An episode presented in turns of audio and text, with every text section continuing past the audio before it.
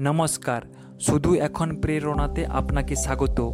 এই সপ্তাহের তিরিশ নম্বর এপিসোডে শুনবেন কিছু অনুপ্রেরণামূলক উক্তি এবং আপনি আছেন বাপি মোদকের সাথে।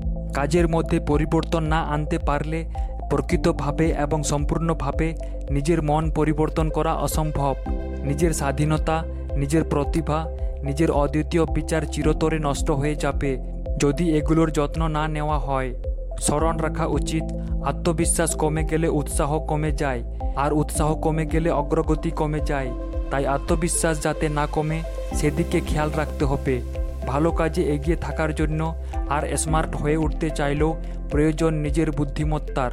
নিজের জীবনকে কোনো দিন থেমে থাকতে দেওয়া উচিত নয়, বরং নিজেকে গতিশীল করে তুলতে হবে এবং আরও নতুন নতুন উচ্চতায় ওঠার চেষ্টা করতে হবে।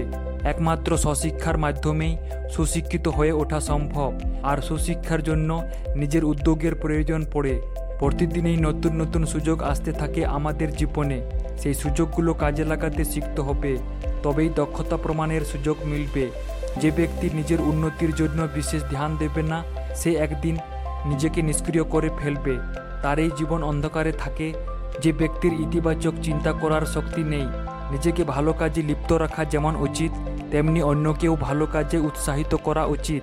সেই ভালো কাজগুলোকে দ্রুত সম্পন্ন করার জন্য চেষ্টা চালিয়ে যেতে হবে।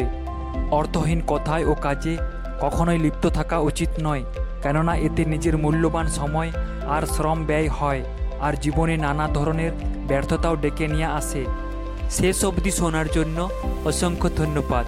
আবার দেখা হবে আগামী সপ্তাহে। ততক্ষণ কনফিডেন্ট থাকুন মোটিভেটেড থাকুন।